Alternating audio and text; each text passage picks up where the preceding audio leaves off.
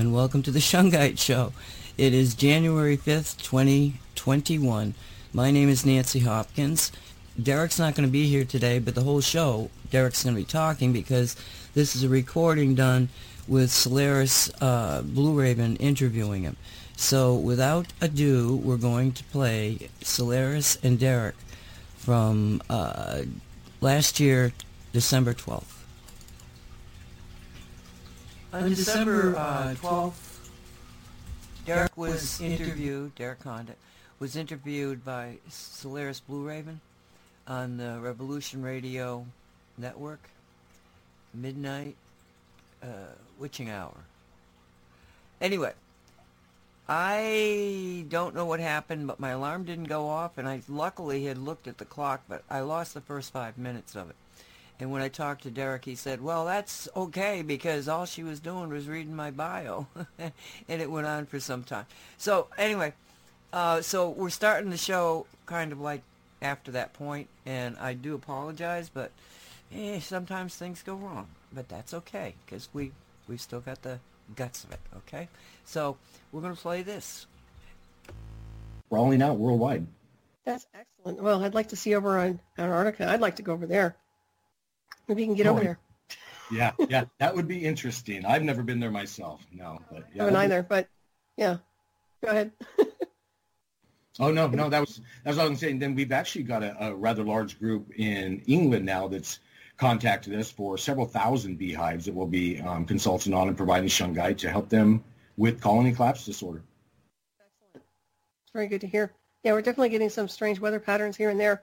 It seems like things are cooling down versus you know heating up in my opinion anyway. I don't know what your impression is with the illusion of global warming or anything like that. Oh, it's global cooling. I'm, I'm yeah. that, definitely doing that. Oh yeah, and that's actually somebody named Gregg Braden. If you somebody looks him up on oh, yeah. YouTube. Oh, you know, I figured you would know all about him. So he'll put that as well, and Dr. Um, Bruce Lipton and whatnot. So it's definitely global cooling, and we're feeling it up here, and so are the bees. Mm-hmm. Oh yeah, I'm sure they are. And and when we were talking off air, you said you were doing some grid I guess you're working on some grids. Are you traveling around and, and uh, distributing something in to create a grid, or what's going on?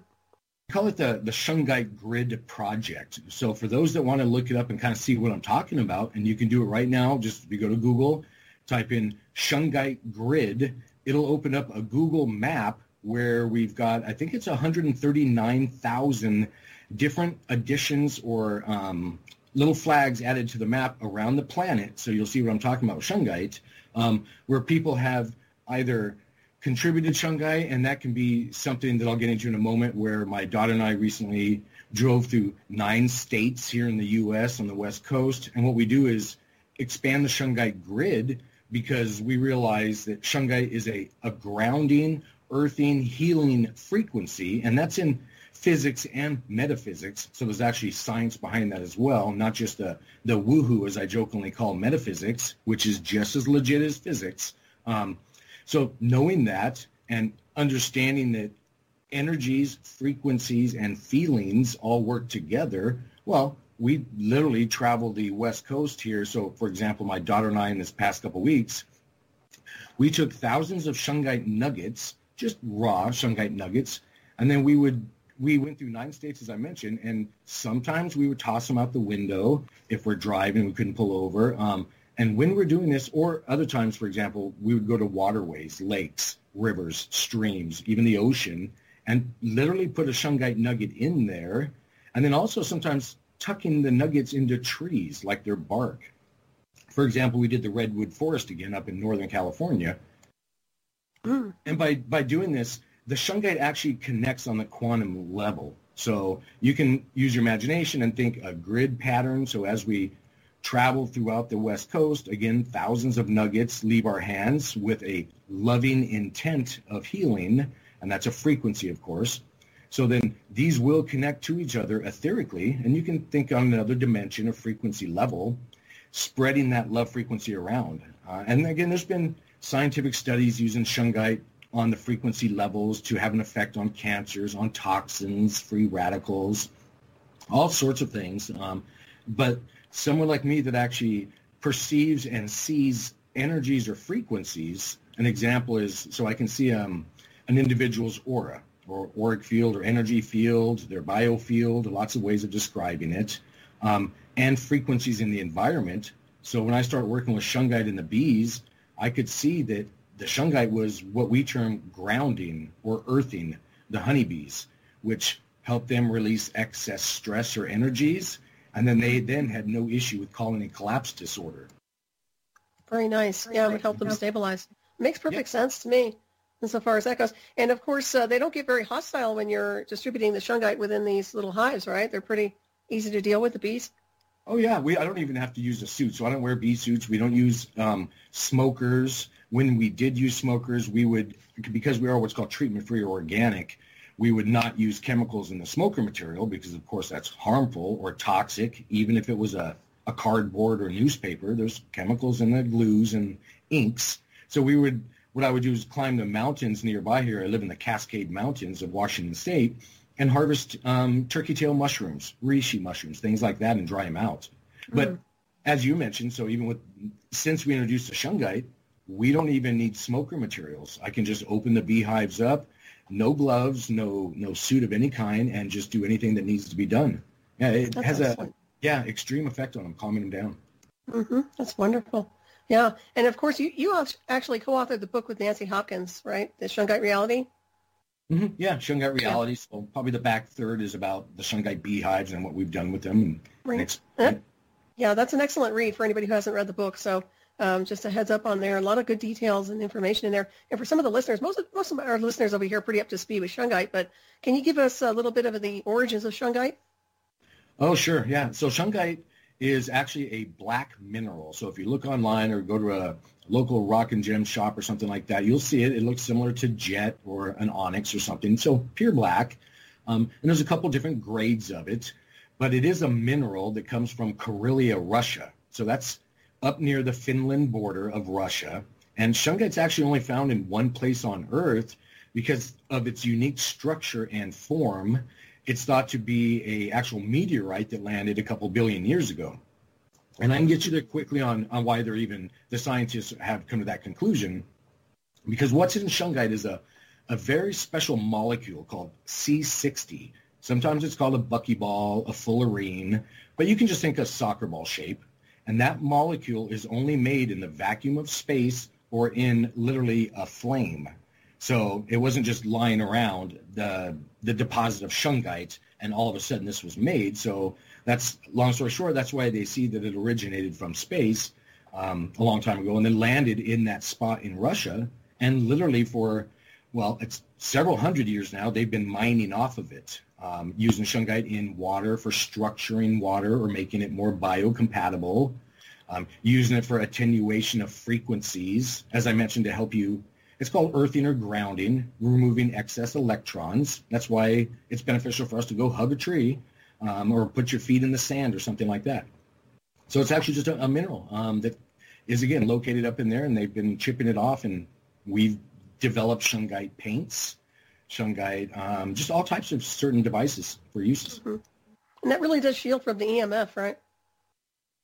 Oh, it does. So I use the word shielding because you if you were, and I've painted whole rooms like this. So think like a, a Reiki master or energy worker room. We integrate the powder into the paint, paint the walls and ceilings, and you can integrate it into the floors and grout. So think Faraday cage in the military, but it attenuates. It's not blocking. So it's having an effect on the harmful frequencies, but not stopping the uh, frequency. So I hope that makes some sense. It's mm-hmm. basically changing it from extremely harmful to more biocompatible. Yeah, it's very, very good. I love it. Works really well. I encourage everybody to purchase some if you haven't already. And you all have the best quality, in my opinion. I think it's, uh, I don't know how many people actually do sell the shungite, but you all have really good quality shungite. Mm-hmm. Yeah, yeah, we actually get it shipped directly from the mine, so there's no middleman there or anything like that. It just comes straight off the container ship to us, so it's a direct connection. And then of course, because I understand not just physics and metaphysics, and I realize they're connected. Well, the love that we share and feel and have with the bees and each other, because you know, I realize we're a community of individuals and we should all share um, cooperation, not competition. Well, that's all a frequency or energy behind it. So yes, you can think quantum entanglement. Our shungite is of a loving energy. And we can all do that to any shungite we own too. Mm-hmm. I agree. Yeah, I certainly need a lot of that these days, especially here in the U.S. So. oh yeah, definitely. Madhouse. So yeah, I like the idea of doing the grids and setting those around to uh, reinforce and perhaps distribute some balance here. It seems like we're a little bit, uh, not us, but quite a few people are off balance on that level. Mm-hmm. Yeah, yeah, definitely. I mean, because of just all the, well, we can generalize and say frequencies or energies that we're we're going through right now, not just because of the uh, you know the pandemic days we're going through and all those dramas and injuries and exaggerations, but also, of course, massive solar flares, some of the largest in history, have just happened this past week. And mm-hmm. that's all energy and frequency too that we're not usually aware of or watching, but it definitely has an effect on us. Mm-hmm, definitely. Can you tell? Does it? Does, can you feel it against your field, or is it is it compatible when you have these, or when the uh, sun does its thing? Oh yeah, and I wouldn't. Um, it's not a compatible feeling. I'll tell you that. It's not a harmful one um, because humans, and this is all just science. They've done studies on this. Our feelings and intentions have an effect on photons, a light particle. Well, those are not just photons, but other frequencies coming from the sun during solar flares.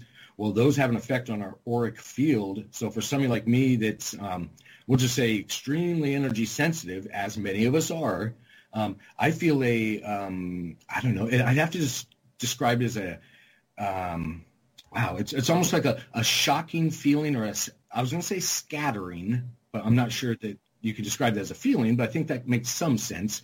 But I can feel the ripples, the frequencies, the energies um, in my auric field, and then ways to work with those energies or frequencies. It's called heart-brain coherence. Work in your heart chakra, your third eye chakra, and then you can basically integrate frequencies. And that's a whole other show in itself. Mm-hmm. But um, I definitely do feel and respond to the energies coming in. Mm-hmm. Just curious. Yeah, I know a lot of people are hypersensitive to that as well. So there is an awful lot going on. There's no doubt about that one. And you have an all, all kinds of cool stuff. I noticed that the picture you have has a nice pyramid. Do you sell those pyramids? Oh yeah, wow. What, she, what so what she's talking about is um so we don't sell them yet, but I just built those the last couple weeks. They're approximately a six foot tall copper pyramid. We have two of them. You can think um, sometimes they're termed the Russian pyramid or maybe the Giza pyramid. So the tall pointy one and the short squatty one. So we do have those, and I've actually slept in them a couple mm. times in the past few weeks. And just to be blunt, I need to kind of stop that because it's having such a huge effect on me in a good way. But I've actually gone a couple days without sleep. And those that know me know that I tend to go about 100 miles an hour anyway, but I do sleep.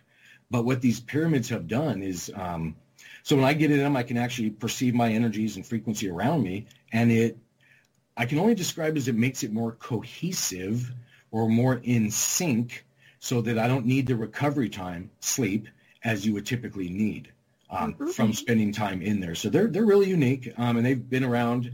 You can buy the pieces. So for those that want to see what we're talking about, they can go to mysticalwares.net and there's some photos. But it is a straight up uh, copper pyramid you can sit inside of. And if you have the understanding of using your, and I'll be just blunt, your imagination and feelings while you're in that environment, you can have um, pretty drastic personal healings that you generate yourself in those environments. Mm-hmm. I totally agree. Yeah, I used to have one um, back in the 90s, and I don't know, I'm missing a piece to it now, so I'm looking to get another one. Yeah, I used to sleep under mine too, and I'm telling you, that thing cranked. So, oh, it does. Yeah, yeah, I love it. yeah, and each one's unique. So you'll get sometimes you get visuals, sometimes you get like the tinnitus like symptoms in your ears, the pops, the crackles, but it's all energy and frequency. Um, I was going to mention so for those that are maybe looking to to do their own, you can get on Etsy and get the end pieces um, for relatively cheap. Well, relatively a couple hundred dollars, and then you can go and buy the copper pipes themselves at a local hardware store and build your own. Oh, that's always good too. Mm-hmm. Yeah, they're very powerful. That's definitely, especially nowadays. You know, I think when we're getting bombarded so much, it might be a good idea to sleep under the pyramid. So, so maybe it is probably good that you're doing that. Oh, it's fantastic. And I was just kind of joking about the no sleeping thing. But I mean, that's legit did happen or does happen. As also sure. as far as physical healing, it's just they're energy movers and that can that's the orgone energy, just the living energy around us. So again, that's programmable by our feelings. So imagine yourself healed and happy. That's what you're going to feel in those environments. Mm-hmm. Yeah, spontaneous healing, no doubt. That's very good. Have you put the shungite in there as well on the pyramids? Oh, definitely. I've taken, so I have some special shungite I call cosmic silver shungite. So I'll take plain shungite and tumble it in pure silver bars, only silver bars, nothing else, for three days. And the number three is not lost on me. So when I remove the shungite after three days, it's literally coated with a silver sheen or coating. And some of it actually migrates into the shungite. And that's just a, an aspect of the physics of it. But I'll take that shungite, um, which we also use for, you know, you can call it Reiki work or energy work, and bring it into the pyramid with me. And then, so the silver adds a physical healing frequency. So it's a boosting of, um, well, just that, physical healing while you're in that environment. There's a reason they make colloidal silver. Um, they prescribe it or sometimes put it on bandages for burns and different things like that. And you can drink mm-hmm. it. Um, but yeah, it's a silver the actual pure silver particle is a biocompatible frequency. So if that's in your energy devices, in your pyramids, in your little medicine bags we wear around our necks sometimes, things like that, that'll help you heal yourself. So yes, I've used those and shungite in the pyramid with a boosting effect. I love that. I love that. And plus you have the copper too. So um, you're dealing with copper and silver. So nice, nice conductor right there. Oh yeah, the copper is what actually generates the movement of the orgone energy, the just the the general um, you know energy of the universe, and then so movement, start the song, and then decide what type of song by what else you add your feelings, shungite, silver, whatever else. So Very it's a good. Cool. Mm-hmm. Yeah, I encourage everybody to start picking these up. I mean, times like these, we need all the reinforcements we can get on on energetic levels, you know. So I would say go for it without a doubt. And, you know, it's interesting because you've had a very interesting life. And uh, how did you get involved in, in, in, the healing aspects of everything? Did you always have that gift? Yeah, that's a good question. So I have, but I kept it secret for the first, um, ooh, what, maybe 48 years of my life um, because it kind of runs in my family. Now, I, I'm a painfully blunt guy, so I'd like to start with we're all able to do all of these things that I'll talk about. Um, it's just an understanding, not an ability. So once we all have this understanding, and that can come in different ways and different levels, different times, but we're all special. So I just want to make that very clear. But yes, I, I did and have always been um, an intuitive or a psychic, and I'm lots of things like that. I don't get too stuck on the terms, um, an energy worker.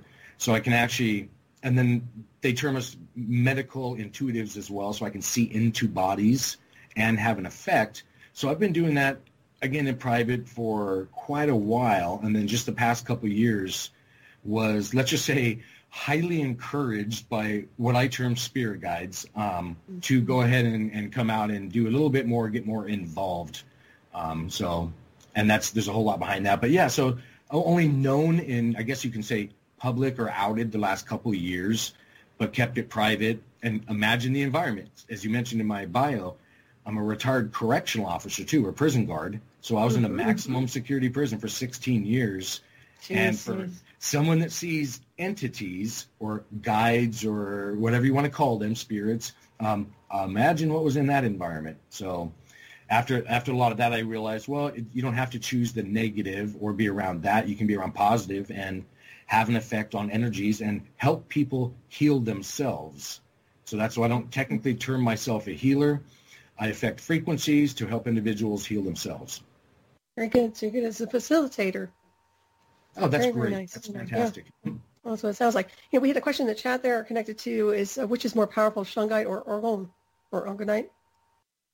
Um, so Orgonite or orgone. So Orgonite is a um, a device that you can make to affect orgone energy, and shungite can be an ingredient in that. So we actually sell pre-made orgone or orgonite devices on mysticwars.net that I make, or you can make them yourself. So I, I make them out of organic beeswax, sometimes resins and plastics. I prefer the natural ingredients.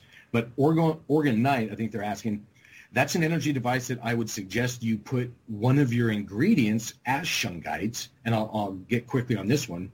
But orgonite's just a, a layering of organic and metals in as many layers as you can get. The smaller the pieces, the better. And what that does is the metals push and pull energy, the uh, or pull energy. The organic ones push it. So in essence, you're making a push and pull energy device out of these ingredients, and shungite would be the layer that grounds or kind of neutralizes them. So it's it's a difficult thing to talk about without video, um, but it's just a, layering of different ingredients. And again, it can be anything natural from rocks and gems and crystals, and then a layer of metal, be it copper or stainless steel or something else, more organic materials, and just continue that process. Um, and then in there, put a layer of shungite is what I would suggest. Mm-hmm.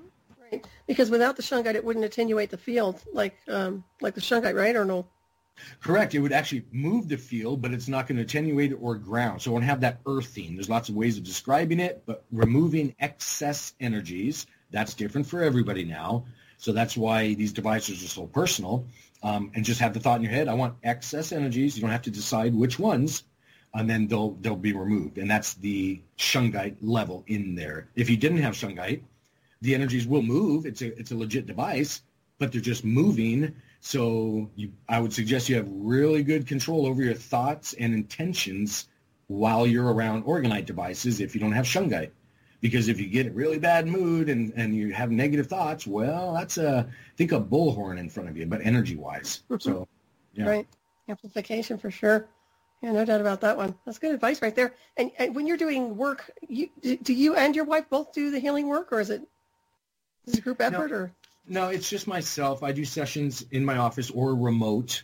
Okay. Um, so I can do them over Zoom and Skype and, and I, I, I do all of that. So I'm also, um, I think, again, I don't get too stuck on the terms, but um, energy work and medium and physical issues. Again, so I'm, I'm big on the physical part. So I like to, to use my um, understandings, not abilities again, understandings to perceive into somebody's physical body um, make them aware of a potential issue or energy aspect they may need to work on. And then again, help them adjust the frequencies with my understandings and help with their guides, to be honest, so that they heal themselves. Um, and, and that can that can manifest in lots of ways from what they call attachments to overages to implants to um, karma. You know, there's lots of terms we use, um, but we can affect them all because it's all energy. Mm-hmm. Very true. Yeah. What is your take on all the weaponization of, of the uh, biodome right now? I know that the shungite obviously can help assist with that to some degree, but uh, people have been inundated for a long time, and I was just curious insofar as what do you see? Uh, do you see that this is something we can resolve or transmute alchemically, or, or do you think it's going to be a, a, bit of a, a challenge?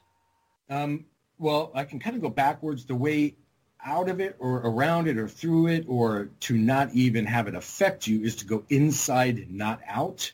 So, um, and I can explain more about that in a moment. But mm-hmm. that's realize that it's not an effect on you. But what they're trying to do is they're having an effect. Uh, I'll start it this way: Our, we're a um, an energy being or a spirit, a soul, call it you know different terms, having a physical experience, of course. So we're not our bodies. We are what's inside. And actually, we exist in a toroidal field or a donut field around our hearts. Not in that cholesterol sac we call a brain. We're actually in our heart field. Um, and knowing that, so what I'm getting at here is our physical body is a radio down here in 3D. Think of your chakras or nerve centers as the dials on the radio. So what they're doing is actually trying to muck with our dials and our, our um, radios here with the frequencies and energies so we can't connect to, you can call it source, you can call it orgone, but it's love. And it's actually a frequency, 0.1 hertz, for those that want to know on the science level. Um, and we can generate this feeling with our hearts. But that frequency or radio station that our bodies can tune into with our heart dials is always out there. So what I'm getting at is they're mucking with that, making it a harder station to find so we don't stay in our hearts. We stay out of love. Love is a frequency. So they're they're mucking with that. They're making it hard. So we're gonna um, you know have thought issues. We're gonna have shortened memory spans. Again, they're just basically mucking the waters so it's hard to see through. And then the fix for that is to not fight the man or get in there or pick up the battle or, you know, any of that. That's all negative. That's feeding into it. It's actually, it's going to sound kind of corny, but the answer is love. The answer is always love. And that's in your heart. And again, that's a frequency. So if you look inside of yourself, calm yourself, use tools like shungite and different things like that or silver um, and whatever you would see as meditation. Again, you'll affect yourself and then all the outside um, energies, distractions, and dramas won't have an effect on you. They just won't be in your reality. So that's the best way that I have found to have an effect is to work on or inside of myself first and change my perspective on reality. Mm-hmm. That makes a lot of sense. Yeah, definitely change uh, what's going on in this island to some degree.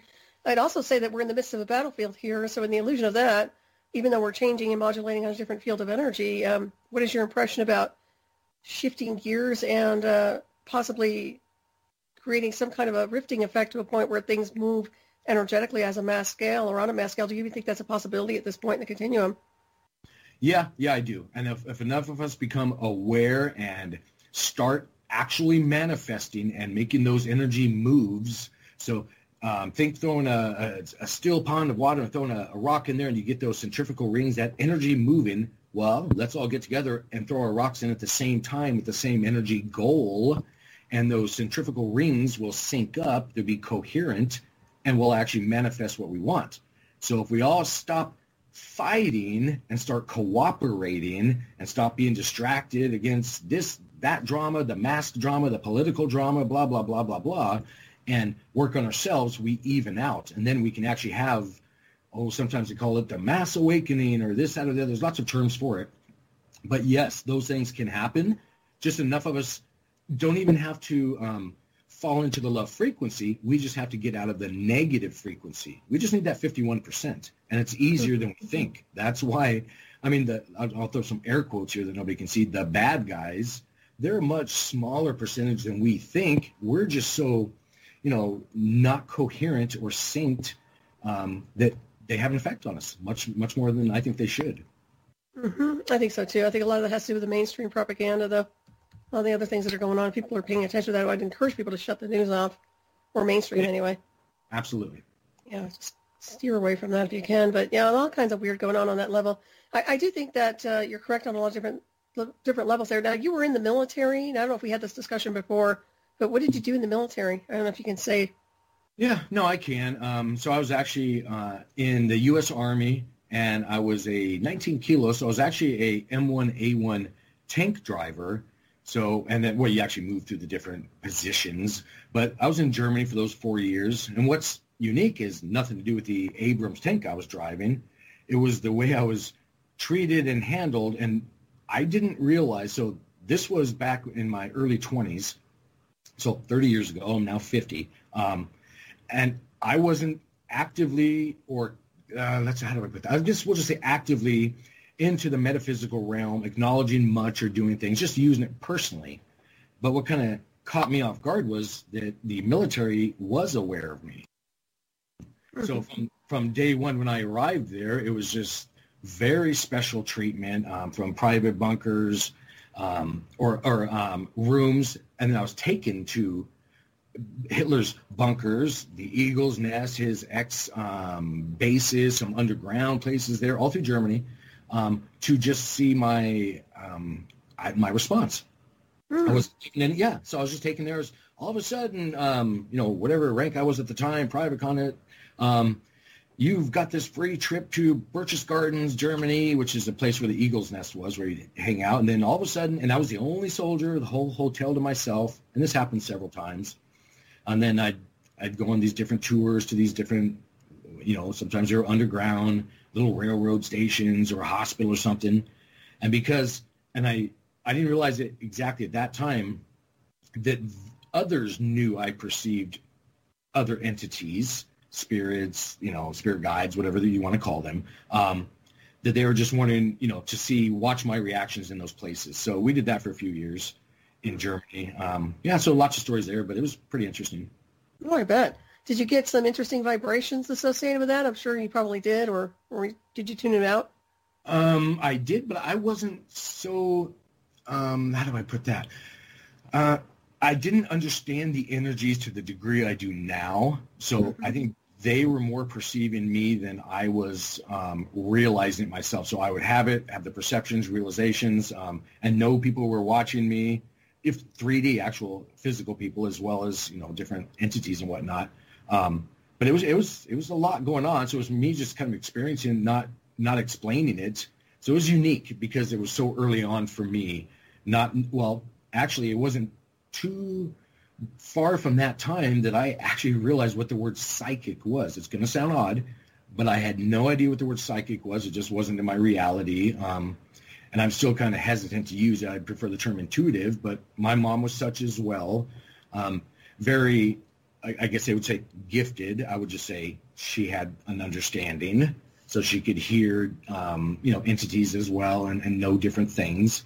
But I had no idea others knew that. So I saw that as just a, a sense. So not only did I have sight, smell, taste, touch, you know, everything everybody else has your five physical senses. Well, I had also intuition and empathic abilities. So emotion and energy abilities that I thought everybody had. So I would wonder in high school, well, if somebody came up to me and started lying to me, why would you lie to me? I can see in your energy field or your aura you're lying. That doesn't make sense. So I kind of struggled with that. Not realizing, you know, or I would just all of a sudden know something and the others wouldn't. And I'm like, well, what do you, how do you not know that? It just wasn't separated for me. So it's, it's kind of interesting to grow up that way.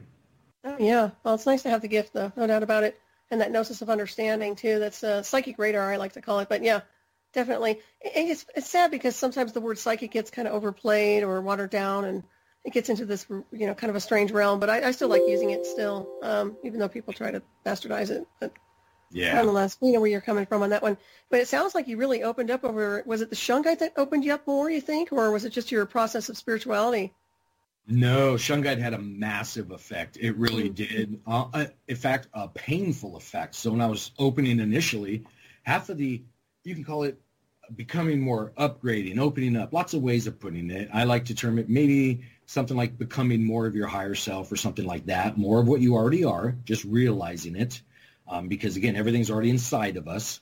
So using Shungite, what it did was, again, earthed or grounded me. I don't have other terms, but removed the excess energies that were around me, the frequencies, the stresses, the anxieties, so that I could better function in my reality and perceive it through not just my five physical senses we just talked about, but my additional ones, the chakras, the psychic, the empathic, and then there's many others. All my clairs, clairvoyance, clairaudience, all of those are turned on as well.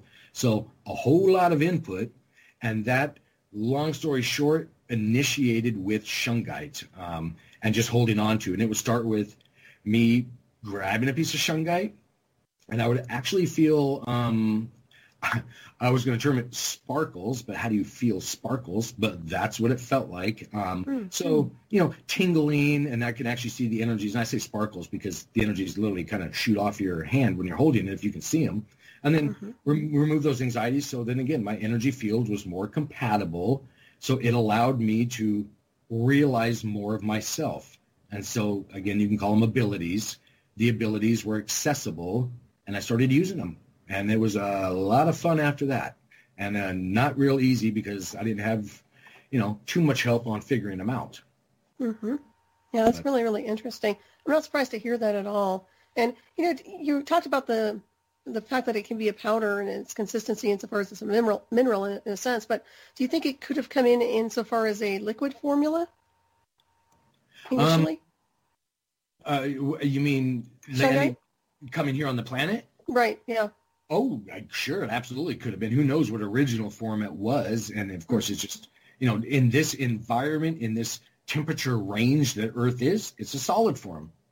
Mm-hmm. Who the heck knows what else it was somewhere else? So absolutely, it can be. And we use the fine powder form for blending into things like paints, and we have a shungite honey where we blend it into as well. That's good. And, you sent me a sample of that. I love it. Oh, good. I did I get you a sample of the new um, Shungite CBD? So it's a skin. No, oh, that one. Well, that one's going to be coming your way then. Oh, cool. Yeah, and you also sent me the lip balm. That was great too. Oh, it is, and that's good for not just so you know lip balm. Just that with organic beeswax is what's made out of with fine shungite powder. But the scientific studies have been done with shungite. It removes toxins, free radicals, even reverts glyphosate, which is Roundup weed killer it detoxifies that. It has an effect on rad particles, which is radiation. So long story short, anything with shungite in it is very biocompatible and beneficial. It's awesome. Yeah, I love that. And the fact that you can ingest it is a good sign too, like you're saying. Mm-hmm. Yeah, they've they've actually fed um, the scientists, and it's actual scientists, not me in my garage, as I like to joke about, have actually fed the powder, shungite powder, to rats and tripled their lifespan. And we actually shared this study, again, not me talking about it, but the actual scientific study on our website, so you, and um, along with others as well. They've also fed it to cattle, to chickens, all sorts of animals and different effects on different things, but it does have a huge effect. Mm-hmm. Yeah, so that's the C60 in there that causes that, you think?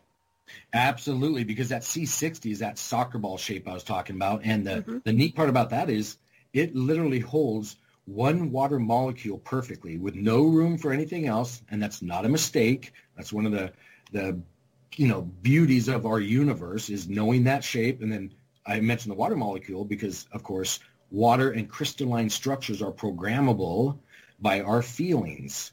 So what that does is that's your container or vessel to hold a water molecule or something like that, and then use your imagination to program it. So put shungite in your water, tell it you love it and you're healed, drink the water. Guess what's going to happen? You're going to heal yourself. It's going to be biocompatible water. Mm-hmm. And you can do that with animals as well, right? Absolutely. So we, yeah, I actually have a dog that won't stop eating shungite, and I'm not suggesting you feed him. Yeah, I'm not suggesting you feed him shungite, but actually, what I do have that, oh, I don't know, maybe a week ago I developed it was a um, a mixture of diatomaceous earth and shungite powder um, that you can use externally or internally on you or your pets.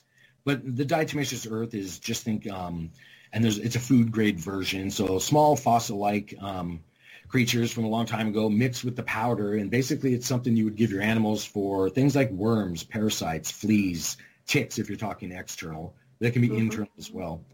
So yeah, right. it can be blended with all sorts of things. That's excellent. And you said that's for people too, right? Yeah, you can. So you can uh, eat it, and that's why I got the food grade version of the diatomaceous earth because there's a couple mm-hmm. types out there. Um, but yeah, so be aware of that for somebody that's trying to make it at home. Watch your types, make sure it's fine shungite powder. Um, but yeah. Yeah, that's great for detox. I, I really feel like um, I think more to, more now than ever, people are getting parasites, like internal parasites. Maybe it's their diet, but you remember the parasite zappers back in the day? I don't know if you remember those. Yeah. Oh yeah. yeah. That. Do you, so do you have anything that's similar to that, or do you work with that at all, or is it just about diet with you? Um, yeah, no. So that diatomaceous shungite mixture is a good one, um, but really parasites. So I fall back on some Edgar Cayce material. Things like the mm-hmm. castor oil is a good idea. Um, and then so things for heavy metal detoxes, things like cilantro, of course, and zeolite clays. But the parasites, um, really good ones are just getting your pH in your blood set, and then they can't get out, you know, to excess past that. So that things like Bragg's apple cider vinegar with mother, just that brown vinegar you can get in a grocery store, a tablespoon of that a day will have an effect. Um, but yeah, there's lots of things you can do naturally. Yeah, I love Edgar Cayce. Yeah, I like that. Oh yeah, great stuff. Great information, even back in the day. You know, just a classic information in there. But yeah, I like the apple cider vinegar as well. And it seems like it's just it's kind of it's about turning things around in the sense of just looking at, at your own lives. I think at this point and just taking care of the self is what you're describing. But but detoxification comes to mind and getting rid of any type of parasite this goes for anybody's you know listening. I, I just think that we are loaded with stuff. You know, it just seems like our we're completely being contaminated here. That's what I get anyway. So. No, you're you're right on the money there, Solaris, but also the other add-on. So when we think we need to detox, don't think just, um, and of course you're not, don't think just parasites or things like that, but think the metals. Because you know, a few minutes yeah. ago we were talking about our bodies being a, a radio or antenna for other frequencies and dimensions, and they are. Well, mm-hmm. And, you know, good luck on avoiding heavy metal toxicity poisoning in America in 2020 because there's metal in almost everything we eat, drink, and breathe. So, you know, try and go as OCD as you can on going organic and non-GMO, but also, again, those those detoxing things that help get the metals out of our system. And they're in our, our glandular system. They're in our organs. And I'm talking about aluminums from even things like our deodorants. So I'm sure you're aware of that, but maybe some of the mm-hmm. listeners aren't. Check your deodorant. You don't require aluminum under your armpits where there's glands. And uh, a little add-on to that, it's a scientific fact that in 26 seconds, anything that's on your skin will show up in your blood. And that's a lotion, a shampoo, an aluminum deodorant, um, things like that. So there are organic options. So watching, not drinking out of aluminum cans, maybe getting rid of those utensils, the forks, knives, and spoons we all grew up with out of metal. There are things like bamboo alternatives that you can order for really cheap, so you're not getting little bits of metal with every bite of food you take. Um, things like that are worth watching. Uh, but yeah, so metal is a big issue, and that's mm-hmm. also what bringing us back about 20 minutes ago when we're talking about geoengineering and the or the atmosphere and frequencies. Well, yeah, there's a whole lot of metals are spraying in us or mm-hmm. on us, and we're breathing them. So that does, we'll just say, muck with our um, etheric channels, and that's our mm-hmm. mm-hmm. connection to you know higher energies. Absolutely. Plus the transmissions, microwave signals, and everything else, radio radio signals. But yeah, I agree.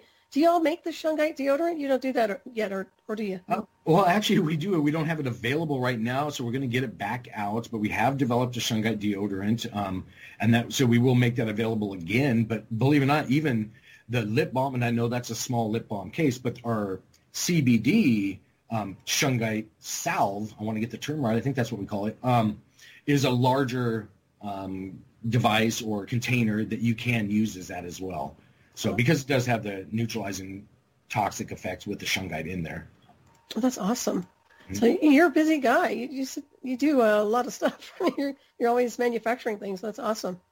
Yeah, it's a lot of fun. Yeah, stay busy. Yeah, we're even coming out soon with shungite tree and plant spikes soon because shungite's mm. shown to encourage the growth of plants, and we've had them literally double in size. I don't care if it's an apple tree or a pot of flowers in your front yard. If you add shungite powder to it, they're going to grow exponentially. So we're going to work out things like that. Um, yeah, so it's a lot of fun developing all these things.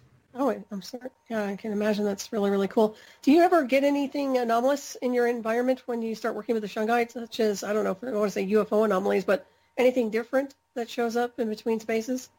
Um, you okay? That's a interesting question you didn't have to add the shungite portion to that because yeah. So in my environment welcome to my world my reality is a lot. So yes i get stuff all the time. You can call them entities. You can call them well big ones. I'll just kind of answer your question in that way.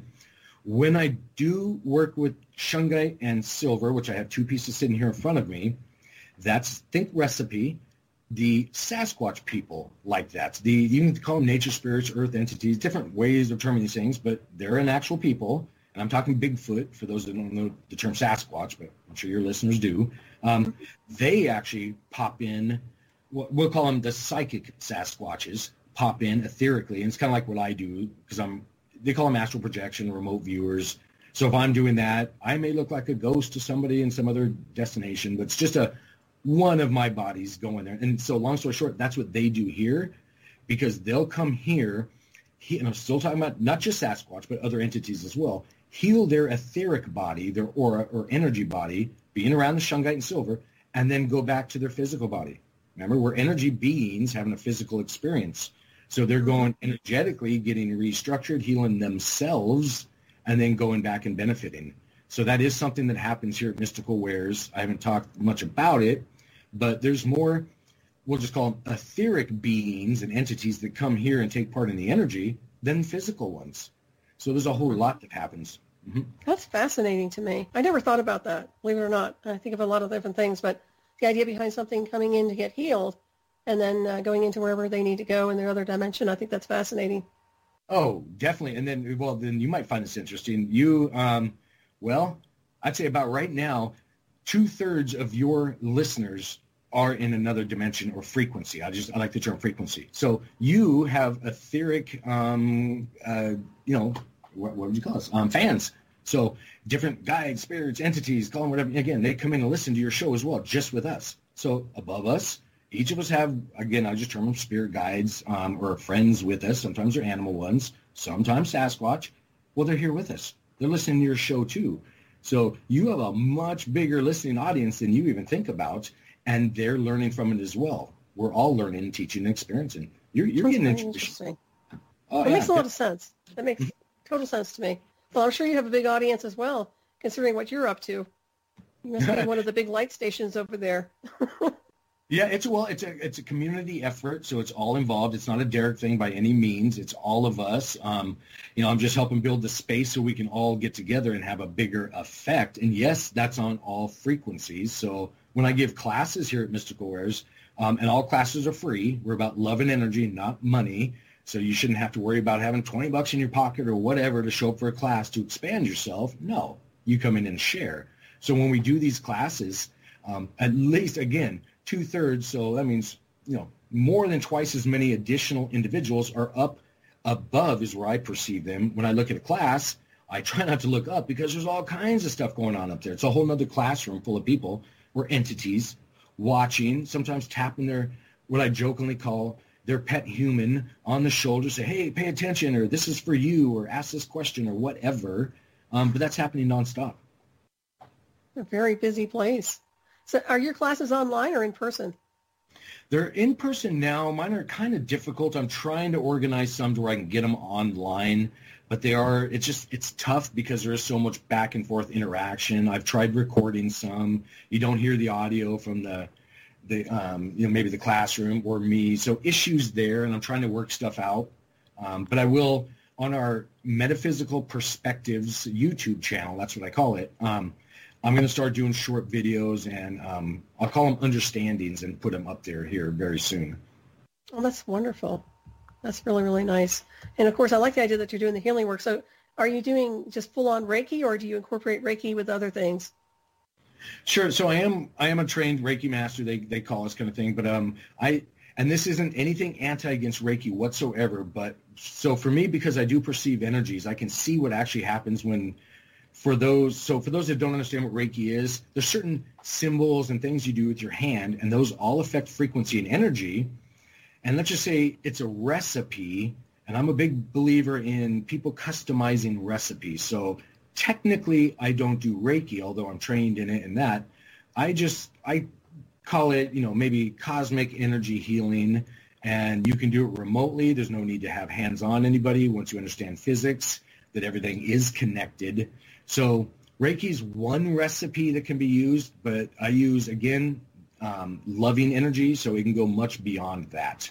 Um, but I am called an energy worker. Um, or and a Reiki master. But again, coming from the perspective that you're healing yourself, I'm just that frequency worker, adjusting the frequencies, letting you heal yourself is is how I prefer to term it. But I do mm-hmm. do that. Mm-hmm. Yeah, it makes perfect and sense. Animals well. Yeah, so it makes no oh, difference. Oh, good.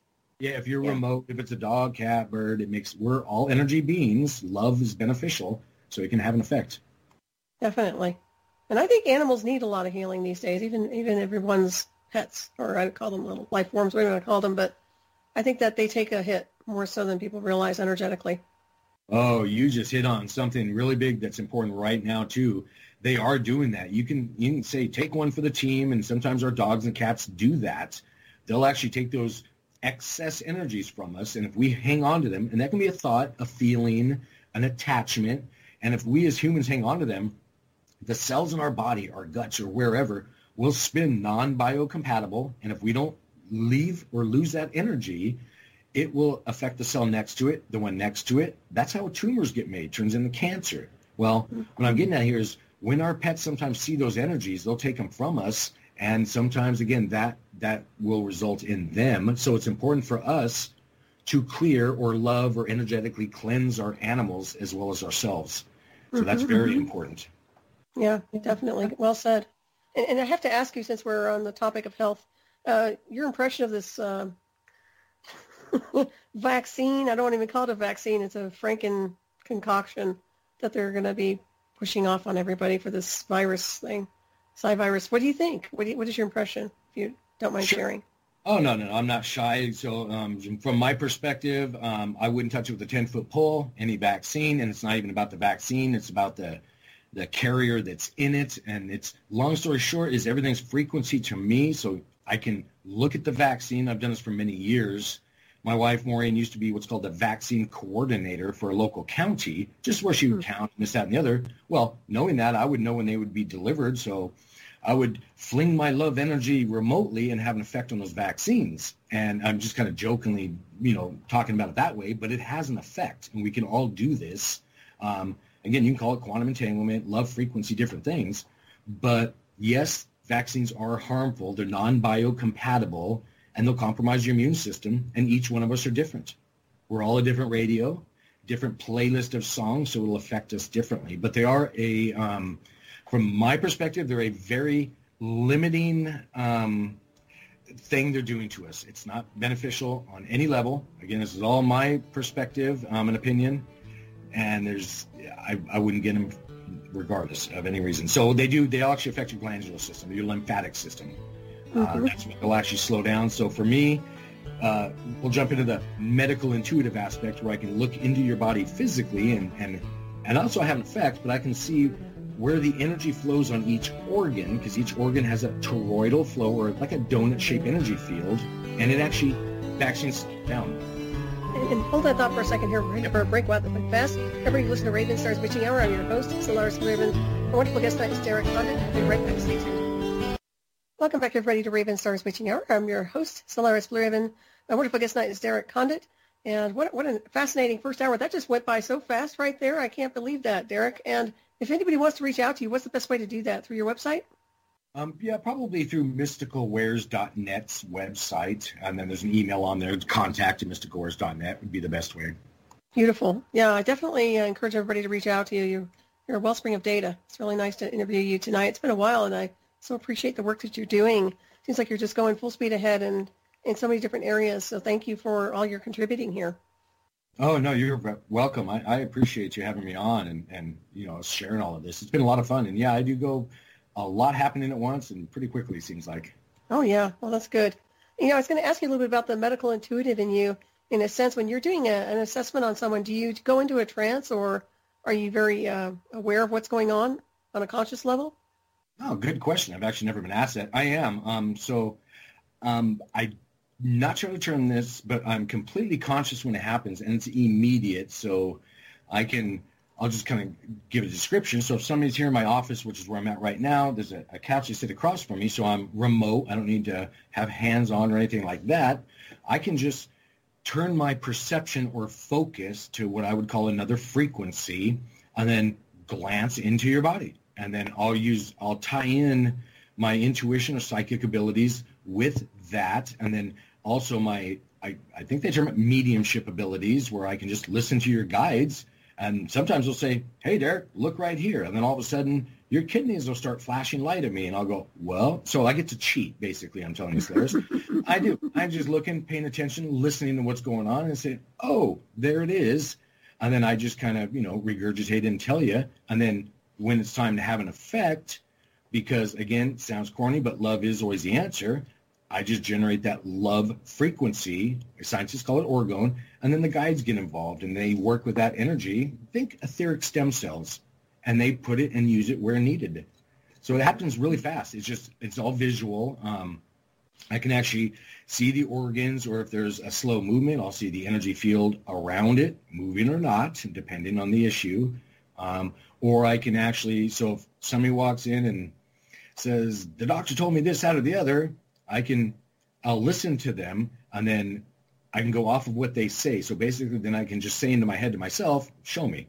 And they don't hear me saying that, but I'll say, show me. And then all of a sudden that person just changes and I can see, well, it depends. Again, if it's an energy issue or a blood issue, I'll see what's in the blood or, or whatever. So it's a lot of visual. Mm-hmm. mm-hmm. That's excellent. That's excellent. Mm-hmm. Yeah, to yeah. me, it seems like um, it, what I'd like to see is no more hospitals and institutions like that. And and literally just have the healing facilities available everywhere, healing centers. To me, that would be the ideal situation on a planetary scale. Oh, absolutely. And we can do it as individuals. I mean, hospitals are places to make you sick. Mm-hmm. Uh, it's sometimes worse than that. I mean, every every issue in the world is in those places. Um, no, we can we should all get together as individuals and help. So get together on those that can affect energy, affect your thoughts, teach you how to think differently, so that you don't get those energy attachments or things. Um, and different types of etheric armoring, not protection. That all matters. Your words matter. So if we get together as a group or community and all of us share our understandings, then we're going to benefit a whole lot better and advance, you know, a lot quicker. Right, exactly. What I've seen is a lot of uh, oppression and restrictions associated with, you can call them whatever you want, these uh, oppressors. But the bottom line is uh, that's what I've seen is that so many people do have these gifts and abilities to pursue this field of energy and just keep ascending and, and moving the energy and healing. And yet there's so much, uh, you know, this, this is like a polarization insofar as that kind of movement, but I'm sure that this will be shifted. I was going to ask you also about the ultraviolet frequency. Do you work with that at all? Mm-hmm. Yeah, yeah, I do. Okay. And do you use a, a device or is it just the field? I've done both. So I actually have devices here and um, and depends on which exact ultraviolet frequency because of course there's a plethora of them in there. So mm-hmm. I work in all of the frequencies even before they hit the light portion of the frequencies. Um, so it's just really what's needed. What um, was there something specific you were? No, I was just thinking of viruses. oh, you know, perfect. it seems like it would be so easy to negate certain things. You know what I mean? you actually you touched on something really great there because yes, you can. So I don't care if it's a, a virus that's going on today or not, or a tummy problem with a digestive issue where your biome is off, your imagination and feelings, and I'm being literal, can have an effect on those things. So you can imagine. Um, so let's just go with the, um, let's say you have a stomach virus. We covered both things. So imagine a stomach virus. Well, use your imagination and feelings to j- literally imagine yourself without a stomach issue or something like that and then generate a happier loving thought and that's you actually doing you know reiki or energy work on yourself so there are things you can do um, and you can go the anti-frequency so there's ways to figure out the frequency or a number of a virus and you can you know do the counter one things like that but really the quickest way to get rid of so rather than onesie and things, because I'm a, I like to go really fast, as you can tell, probably even with the way I'm speaking, I'm not about messing around. So why onesie anything? Just put yourself in a loving frequency, be the best you, and then anything else, be it an upset stomach, a virus of the day, or whatever drama or stress or anxiety issue will leave. So see yourself whole, know it, feel it, and you will be. Mm-hmm. Very true. Yeah. Well, I think that you know, when you say imagine, it's just like creative visualization. It's all the art of creativity in the stream of consciousness. It all correlates. So, uh, nice description right there. But I think you know what's really interesting is a lot of people have forgotten how to dream. They've forgotten how to create and manifest, and I think that's part of the problem. Oh, definitely, definitely, because that's where we're remember we're energy beings. So you're dreaming and manifesting. Well, I'll actually put it this way: physicists will tell you 90 plus percent of this universe is not on our visual spectrum. So of what we can see, it's either way on one side infrared or microwave or somewhere further. We don't see it. We don't feel it. We don't know about it really on a day-to-day basis.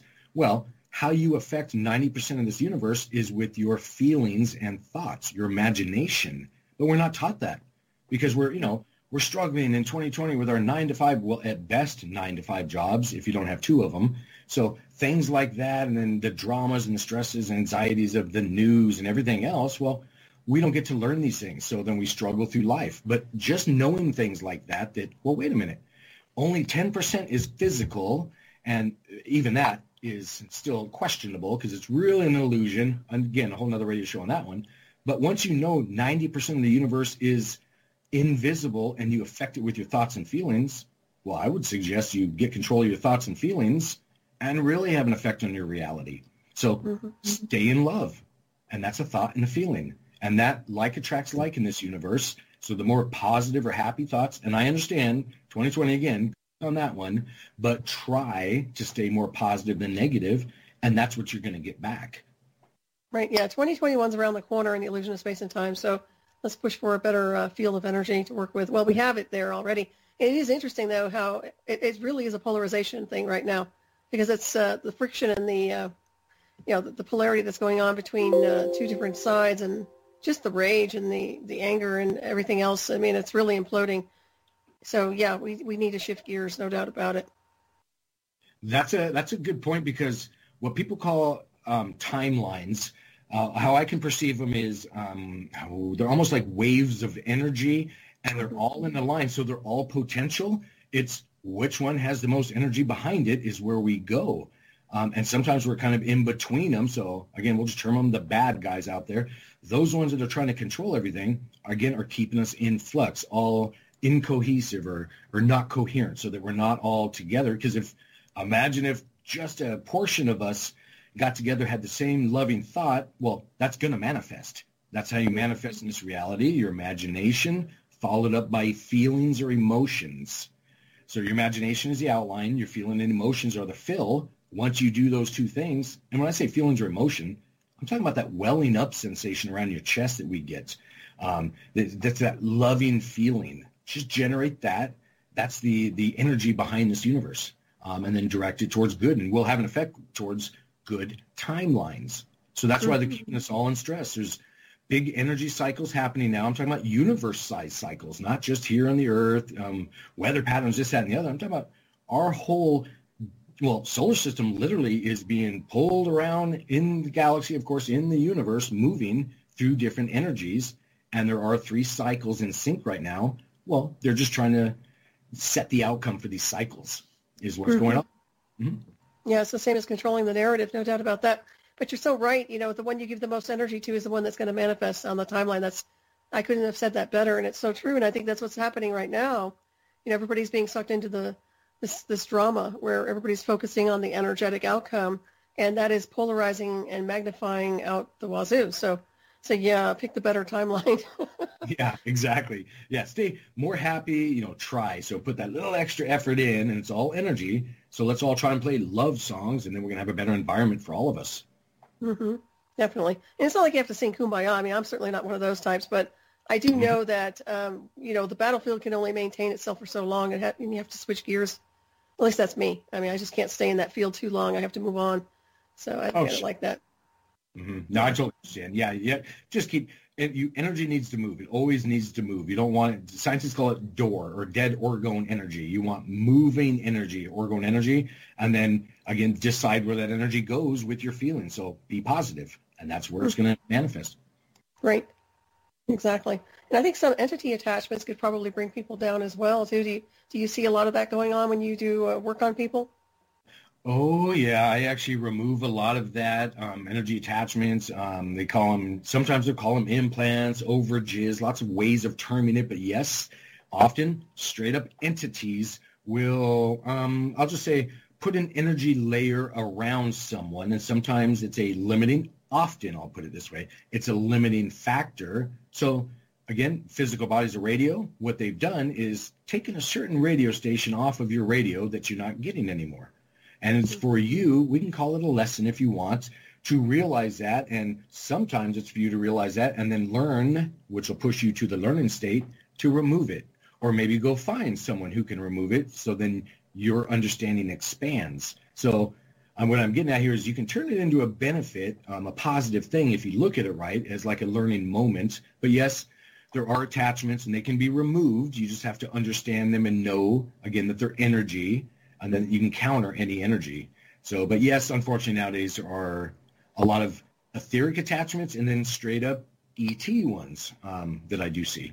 Mm-hmm. Yeah, I'm not surprised to hear that at all, especially what's going on. And it is interesting how it does create a dampening field. I think, uh, I think that's really what you're right on about the radio station too, as far as how that goes with the interference. So clearing the line would be really good. I think everybody needs their line cleared. oh, Not everybody, well, but majority. that's great. Yeah, no, you're absolutely right. Um, another way of thinking about that too is think. Um, so let's go techie here. Computer. Think of your um, heart as your firewall or virus scanner.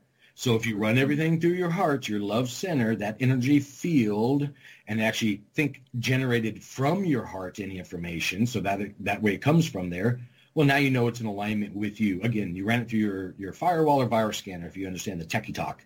Um, and that's what our heart would be. Makes sense. Totally. Yeah. Unifies the whole system through the yeah. heart center. Yep. Totally. Mm-hmm. Yeah, pe- people who don't um, pay attention to that. You know, you obviously work with the chakra centers. Do you do your own meditations? Have you found that you, is there something that you do for yourself that helps unify that? Um, I do. I'm a little bit different because I, I, tend to go pretty quickly, um, but I also am around a massive amount of shungite, and I've done this for a while now. But as far as meditation, I'll actually kind of go maybe a little bit backward and, and give a heads up to those listening. Um, so to do what I do, which is, you know, a lot of things, but we can all do this, you don't have to be able to find what some um, metaphysical teachers or um, teachers or instructors, we'll call them, out there, they'll say, find that quiet spot in your thoughts. Well, I'm going to tell you, good luck with that one.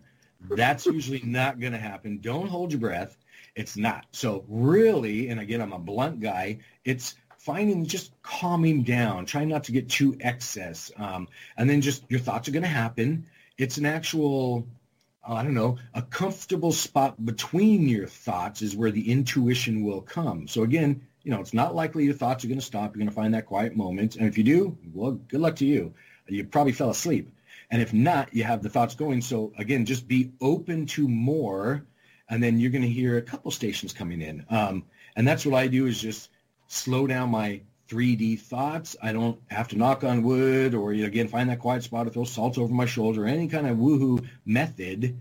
It's all frequency. So feel your heart and that's that again welling up sensation you can tap on your heart if you need to just to bring your focus there but you really want your focus on your heart not your third eye so if you bring the information or feelings through your heart again your firewall or virus scanner you're not going to be uh, tricked as easily as maybe your psychic or third eye can do um, so really for meditating for me is just to get into my heart calm myself and then open up and experience and then uh, again i'm going to be blunt let your imagination go. Let it roll. It'll happen, and all of a sudden you'll be thinking the craziest stuff, going, what in the heck is this all about?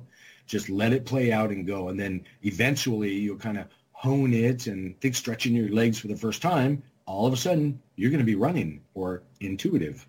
So there's no mm-hmm. set way to do it, but be open to it um, and just realize that you, again, you don't have to hit any set criteria to do anything.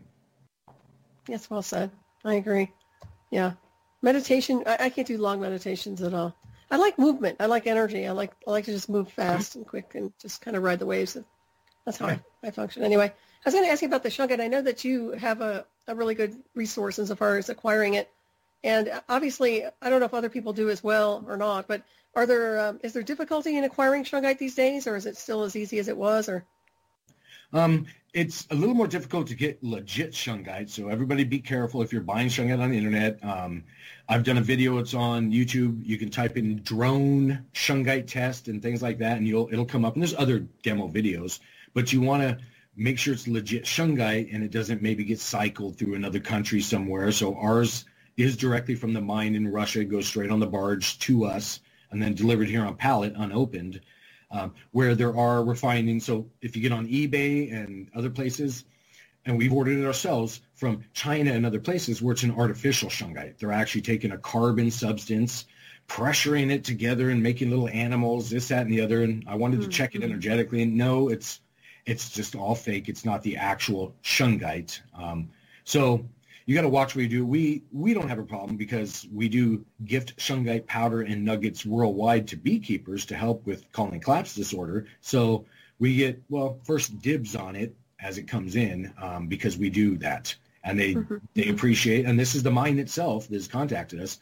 They appreciate what we've done with that and the acknowledgement of helping save the bees, and that you know that benefits us all. So we don't have a problem. Um, but test your shungite and actually, I actually tell you really quickly, it's just taking a the little flashlight with the button on the end of it, unscrew the end where the batteries is, put a shungite nugget between the battery and the button, push your button. If the sh- flashlight comes on, it's conducted electricity through that nugget and it's legit shungite because shungite's the only unrefined mineral on the planet that can conduct electricity. Now, lots of things conduct electricity, copper, gold, lots of metals, but it's refined. It's not at its ore state. Where shungite, again, is just that black nugget, and it will actually pass the electrons, and your flashlight will turn on. And I actually did it with a little drone, a little quadcopter thing. That's why I said you can search on YouTube for drone or laser um, shungite test, and you'll see my hands, yeah, hooking up a little drone with shungite in it, powering up. But that's how you test to see if it's real. Mm-hmm. Excellent. Yeah, I, I remember Nancy mentioning one time I think she got coal or something, but that was a rarity, I think. But yeah, you all have the best. I mean, I would encourage people if they're going to shop for shungite to go to your website. Make sure you're getting a good quality shungite. It does make a huge difference, and don't want to get something that's an imposter. Yeah, no, it does. Quality matters, of course, on shungite. If you're using it, we use it in various other um, shungite soap, shungite Castile soap, a bar pink Himalayan soap. So lots of um, recipes so you really do want to make sure you have the, you know, the pure shungite powder with the, the actual C60 molecules in it. Mm-hmm. Absolutely. Yeah, it's definitely something that I, I've supported. I, I love it. Been using it for a long time now. I really, really enjoy it. I was going to ask you, you know, I'm, I'm a real fan of the uh, Russian blue quartz, although I'm not sure if you're familiar with that or not. And, you know, a lot of it's like engineered in a lab from what I understand, but have you worked with that at all? Russian blue quartz. Yeah. I don't know that I've heard of it. Okay, I'll, I'll have to send you some information on it. Yeah, just um, I, I find it here and there. I mean, I can't find it very often, but when I do, it's just beautiful. But apparently, it's been created in a lab. I mean, it is a quartz, but it's you know fine tuned and it's beautiful color. It's gorgeous cobalt, and uh, just wondering if you had done any work with it. No, I'm actually looking at it right now. So I just Okay. brought it up on the search engine, and no, I have never seen this before. It's definitely artificial. Yeah, Um, yeah, I can but see. it feels good too. I mean, if you were, I don't know, energetically speaking, that's what I mean. Uh, check it out I- sometime and let me know what you think. Yeah, and actually, I can do that right now. I don't need to have it in my hand or anything, but I do want to get some actually tangible here. But I can see the frequency. Frequencies come right off images as well. Um, Mm-hmm. And you're absolutely right. So it has a healing, calming frequency is what I would say to that one. Is Mhm. that. So yes, it would be biocompatible in in the terms I use. Um, yeah, and that's actually really, really pretty blue color to it as well. Mhm. It really is. Yeah, I resonate with that field, that color anyway, that frequency. You're right. It's a good shield. It's Mhm, Yeah, well, it's, it's quartz. So it's a crystalline structure. It's programmable. It doesn't. So you can make your own crystals at home. You can make it with sugar. I mean, you can make rock sugar. Uh, what do they call it? Rock candy? I don't forget what it's called. But any Oh, yeah. crystalline structure, yeah, I forget. You can have it walk up a string in your glass or something. Um, but any crystal is programmable. I mean, I don't care if it's an ice cube. It's a Right. crystalline structure, water, an ice cube. Tell it you love it. Program, and these are programmed with that. So it's a frequency. Long story short, um, and it's a beneficial one. So that's really pretty. Yeah, very, very nice. Well, it's really nice to talk to you tonight. I must say, I'm sure the listeners are enjoying this conversation as well because it's uh, you're you're very bright. I mean, like I said, you were like this the last time I interviewed you. I, I really enjoy you. So thank you for, like I said, for all you're doing and your analysis and your assessment. It's really amazing to see how much you've been doing over the years and then how you've been diving into this and really benefiting a lot of people. Yeah, it's it's a- like I said, it's a group effort here. We're all working together, so I expand mm-hmm. my knowledge from others, and let's all benefit. That's the only way to go about it. Again, cooperation, not competition. Those days are Right. done. Yeah, I don't know why people do that. I see more people working together these days, at least in the field of holistic healing. But I don't know about other areas. But yeah. Yeah, no, I mean that even here at Mystical Wares store, and we're located in Mount Vernon, Washington. We do what's called pop-up markets, where we bring in other vendors. Well, we don't take percentages. We don't take money from that. No, you need the community to grow. We need us all to benefit. You know, think make teach people to make a pie, so we don't have to keep making smaller pieces of pie. Let's make a bunch more pies. Exactly. So yeah, sharing. Mhm. Well, it definitely makes a difference. I always said that you can't have enough healers. I mean, to me, it's just like we need we need healers. We need people who know holistic healing, frequency healing, consciousness healing, whatever you want to call it. I, I think that that's the solution to the equation. And like you were saying, uh, the heart center and love and compassion going up to the higher overtones would definitely balance everything out. It doesn't mean we're in woo-woo land. It just means that we're resonating at a higher frequency, which makes perfect sense to me. Oh, absolutely. And the, the beauty is we're all healers. Every one of us are healers. We we all have an imagination. We all have a heart. We can feel it. It's just knowing how to use the recipe, and there's no one set recipe. So that's why we can all do this and benefit and uh, have an effect. I mean, here in my office, I've done what they would term, you know, miraculous healings. It's not. We can all do these things. Again, we're all special. Um, so let's just join up and, and do that. It's a focus. It's just energy. Exactly. And then this Cywar virus hasn't stopped you from uh, getting people to, to come to your residence or wherever you are in your facility, right? Uh-huh. Yeah, no, it does start. No, I don't. I don't have much patience for the whole what I call virus drama days happening right now. It's not my reality. Right. Um, it's so- not mine no. either. yeah, there's nobody walking in here with masks or anything like that. They're taking them off when they walk in and they see, and they stop at the doorway anyway um, and just feel it because Yes. of the energy, and they have to catch their breath, and it's just oh, it's it's it's a beautiful thing to be here at Mystical Wares, and especially for the first time customers or community members that show up here and just have to just stand there and again catch their breath and go, oh my gosh, the feeling in here. I'm like, that's right, you know, welcome home. Right. yeah, Mhm. and that's exactly how it's supposed to be. And I'll have to come up there. I have to get up there and see you. This just sounds beautiful. Oh, yes, absolutely. Yeah. Once once we can open up fully again and start bringing everybody in, we do every week nonstop. Again, classes, pop up markets, um, guest speakers, which will have you up doing that as well. Um, so lots happening. Yeah, I'd be happy to be up there. Yeah, it's fascinating, and uh, like I said, it is coming home. Excuse me. When you when you start mentioning this, this work, it's like the Holy Grail.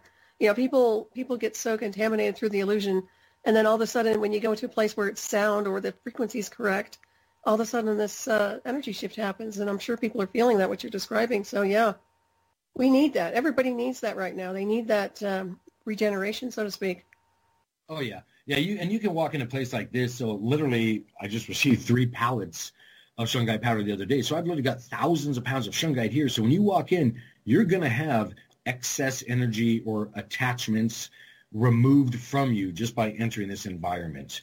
Um, wow. And that's, that's one of the beauties of it as well, because they, this amount and this love generated here, and I'll give an add-on, this building we're in is actually made of cinder blocks and then a cedar ceiling um, on the inside. So in essence, it's what's called a Faraday cage by the military. So you don't even have data exactly. You don't even have data on your cell phone, and we don't run Wi-Fi in the building, so you're not getting bombarded by harmful non-biocompatible frequencies, that's Wi-Fi and cell phones, while you're in this environment. No, you're getting it calmed, loving energy, and then you're regenerating yourself.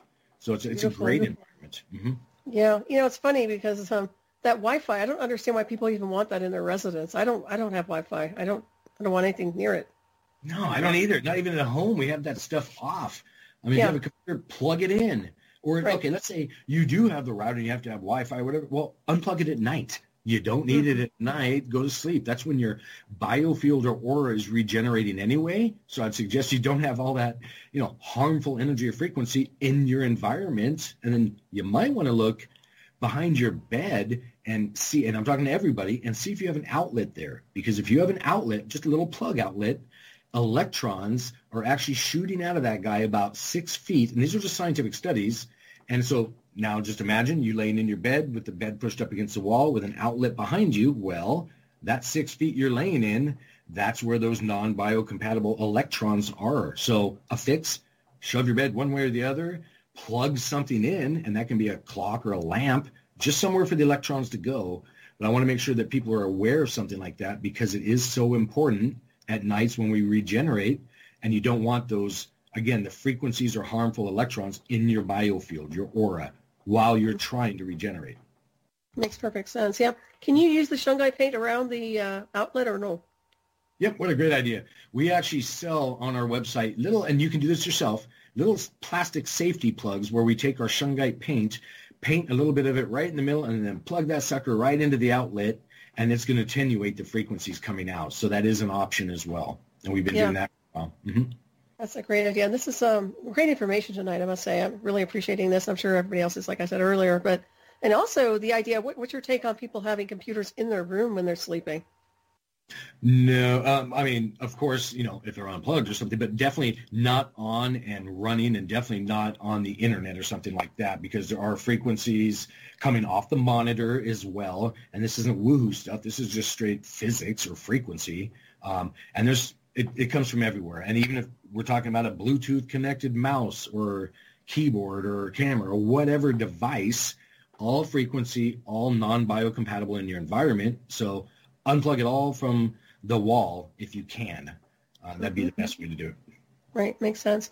And I'm pretty sure the body has is a phenomenal thing. I mean, it can really calibrate to a lot of different things, even even the types of transmissions we're being exposed to. But I must say, I think just streamlining things and, and at least taking the precautions would be uh, a positive thing to do. Mm-hmm. Yeah, I mean, there's only so there's only so much say energy flow happening at one time around you. I would suggest you not let a lot of that be wasted on repairing damaged DNA from harmful frequencies. Let it rebuild your aura so that you're you you know maybe don't age as fast. Things like that. Again, then you can make use of your energies rather than you know repairing again the damage done by electronics or harmful food. Mm-hmm. Exactly. Let me ask you: um, once the DNA is damaged, it can be repaired. 100%, absolutely repaired. Lots of ways of doing that. We actually have what's called a halo therapy chamber in at Mystical Wares where we have frequencies. So you can think one of them, just one of them, but there's many others, is 528 hertz. That's a DNA regenerating frequency. And by the way, you don't have to play the frequency. It's not a sound anyway. You can just have the thought. Think, wait, 528 hertz loving biocompatible frequency, and that will affect your energy field or, or um, aura. But yes, there are ways to regenerate because, again, it's science fact that humans with our hearts can affect photons, light particles. Well, our DNA speaks with light. That's how they respond. They actually communicate with light. And well, as I just said, we can control light and frequency with our thoughts. Well, why not have happy, loving thoughts and just decide that you're the best you possible with no excess or no overage? And you can make terms or say statements to yourself like, um, and this is actually a Richard Bach quote from a couple of books. I'm the perfect example of perfect love here and now. I have no injury. That statement is setting your frequency or biofield for, well, just what I said. The perfect example of perfect love here and now. There is no injury. So that will have an effect on you. So yes, is the answer. You can absolutely affect your DNA and regenerate it instantaneously. Mm-hmm. Makes perfect sense. Yeah, it's good to know because so many people, um, well, there's so much going on. I mean, and some people think that when they're damaged to some degree that there's no there's no hope. But I, you know, obviously there is, and uh, we can repair and regenerate. And I always knew that anyway. But it's nice to hear your perception of what's going on, and especially where you've been with working on other other people. So. Oh, and not even just Oh yeah, no, that's that's great. Not even just um, energy, but think physical. Because remember, we're, we're, of course an energy being. So when you're wanting to heal yourself or have an effect, I would suggest so every seven years about our skin has regenerated. So let's say you have a scar on your hand or somewhere. Why would you have that scar after seven years? Or a kidney issue or whatever? Well, the injury or issue is not in your physical body. It's in your aura. So when you're trying to heal yourself, heal your aura, your energy body. That's you, not your physical body. Your physical body will manifest off your aura. So stop, whoever's out there, you know, think sometimes Reiki masters are taught, if you have a broken bone, see the blood going to the bone and it healing and this, that, and the other. And I'd suggest don't ever do that. You would be programming yourself for that new energy for perpetual healing. You want to program yourself for the end result. So you're healed, ED, never healing. So if you're using your imagination of feelings, flinging energy, as I jokingly call it, is like a Reiki master, energy worker. Well, that's all legit, but again, go for the end result. Don't so the energy is programming your aura, not your physical body, and sometimes that's lost. So again, program for the end result and be healed, and then you'll mm-hmm. get a lot better results. Agreed. Yeah, that's like holographic um, grid repair, almost what you're describing. Oh yeah. Working in the hologram to some degree, but yeah, it is amazing. It really is uh, so refreshing to have this conversation, like I said. And, and, I probably touched on this a little bit with you. We talked about UFOs a little bit, but uh, you, are you considered to be a contactee? Do you consider yourself something like that? Yeah, yeah, I can. I don't, I don't have too much in the way of limits. So yes, I can contact with EDs, extra dimensionals, or ETs, you know, extra dimensionals. So it's different terms, but yes, I can communicate with them. Um, more often than not, I don't because they usually have a, well, I, I like to term it a club book. They like to get you to drink their Kool-Aid. They have a certain belief system, thought pattern. I have no use for Kool-Aid. I like water. So I don't do too much there. Usually I'm, let's just say, removing a lot of their stuff. Not that they're all bad or negative. I'm not saying that. But usually it's um, it's best if we go inside ourselves for the answers or information or understandings rather than outside. Um, mm-hmm. So yes, I do. I agree with that. I agree with you 100%. And also, well, what you're describing is also like the higher self, you know, the oversoul superconscious, which is who you are, or the singular consciousness can pretty much set the parameters and see all, know all. I know a lot of people have put a lot of dependence on entities or guides or this or that. I don't. I've always worked with my, my higher self, oversoul superconscious, so I was curious about that too.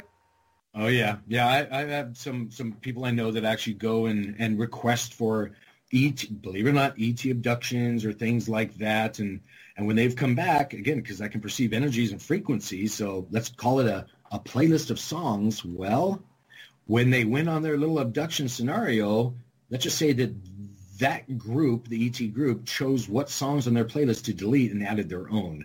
If that makes mm-hmm. some kind of sense. Yeah, it does. Well, I like my own playlist of songs. I'm not going to take somebody else's. So, yeah. I agree. Well, also the mind labs are like that too. You know, sure we've had that discussion probably before, but you know, the idea behind snagging a contactee and extracting information and setting, putting a screen memory in or something else. I mean, that doesn't happen. So that oh, yeah. type of remote brain hacking and compromising. Yeah.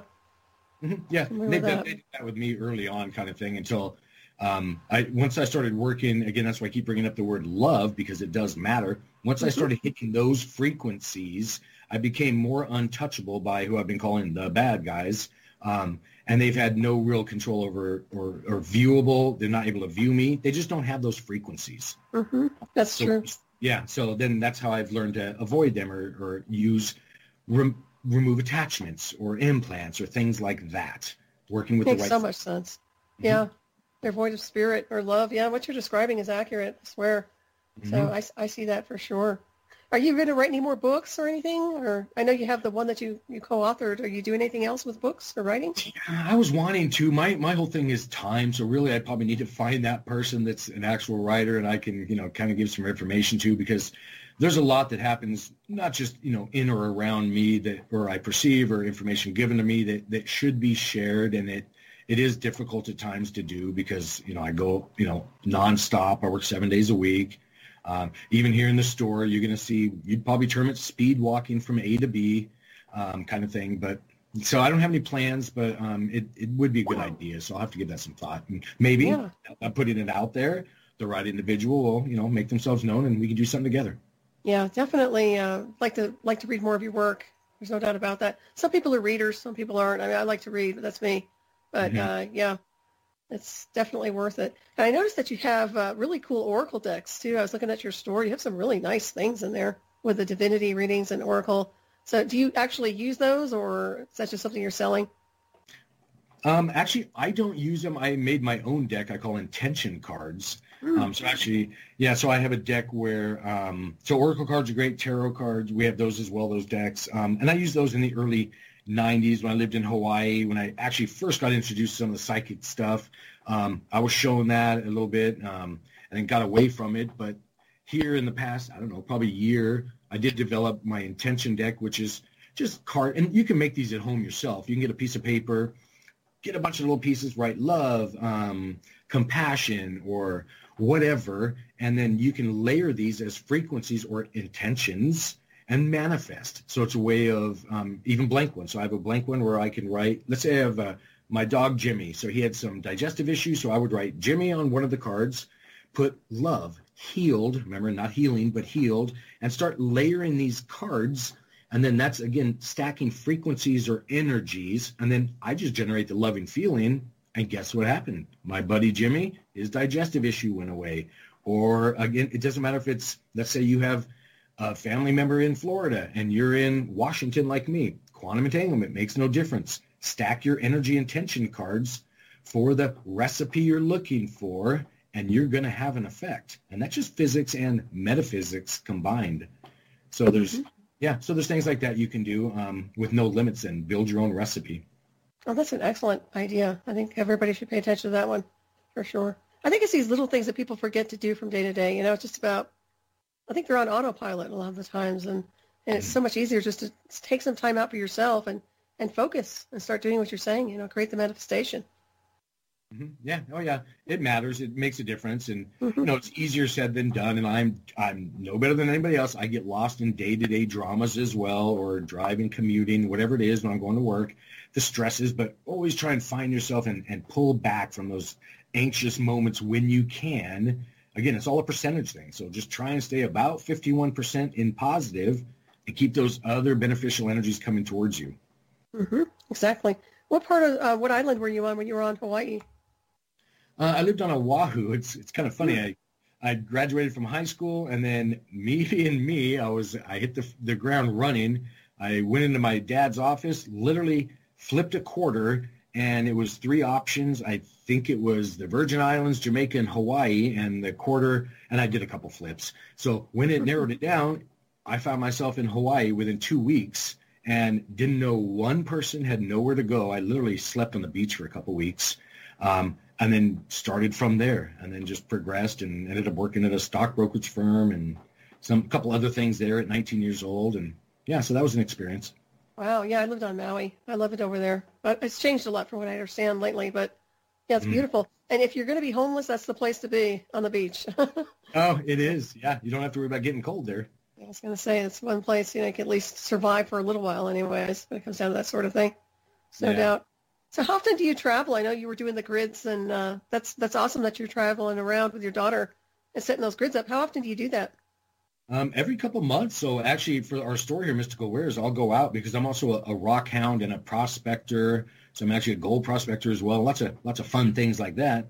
So I'll go down to Arizona where my dad lives, and I grew up in California, Arizona, just all on the West Coast. So we'll go out there and either rock hound, get our own stuff, or lately we've been going to our um, our wholesale distributors and buying from the source or things like that and bringing it back up here so that you don't have to overcharge people and you know that kind of thing. But and then every time we tie in and expand what we talked about, the shungite grid. So we'll take thousands of shungite nuggets and add them to the grid um, along the way, up and down the coast and, and inland. Now we hit nine states on this last trip in five days, believe it or not. That's great. Um, yeah, it was a lot of fun. We had a great, and a little add on, a little personal note, and it was my 17 year old daughter. We didn't turn on the radio the entire trip. We just enjoyed each other's company. Oh, that's nice. great time. Yeah. A real conversation. Yeah, that's good. Mm-hmm. Yeah, and her daddy. I learned a lot from her, so it was very beneficial. Oh, that's great. Well, I'm sure she's learned a lot from you too. You know, your background's phenomenal. That's really good. So you're a prospector. So do you uh, dowse? Do you do dowsing? I actually make dowsing rods up here. I'll have to get them online. They're available. Oh, nice. I, I, do. I actually, believe it or not, there's a, a, show on Discovery Channel called Bering Sea Gold. So I was actually, so I'm a retired, well, I'm a lot of things, but actually an, an ex-commercial deep sea diver as well. I think some of that might have been in the bio. So mm-hmm. hard hat diver off oil rigs, this, that, and the other. So I took some dredges up to Nome, Alaska in 2012. That didn't quite pan out. That's a whole other story as well. Um, but yes, I have done that and gone up there. Um, and then done lots of different things. That's pretty cool. Yeah, the deep sea diving, that's that's pretty intense, isn't it? Yeah, yeah, was a lot of fun. Um, I used to dive off the oil rigs. I was a um, underwater, so uh, ROV pilot, remote operated vehicle, little robots that you would pilot cool. from the surface, underwater welder. It was actually a lot of fun. So yeah, lots of stories from that as well. Oh wow! How far down do you go when you're deep sea diving? Well, my max was probably just over about 400 feet. So I'm a scuba diver as well. But deep sea diving, we have umbilical cord. So basically a hose and cameras and lights and radio that come down to you. So you're connected and you have a hard helmet that you're breathing. So we can go deeper.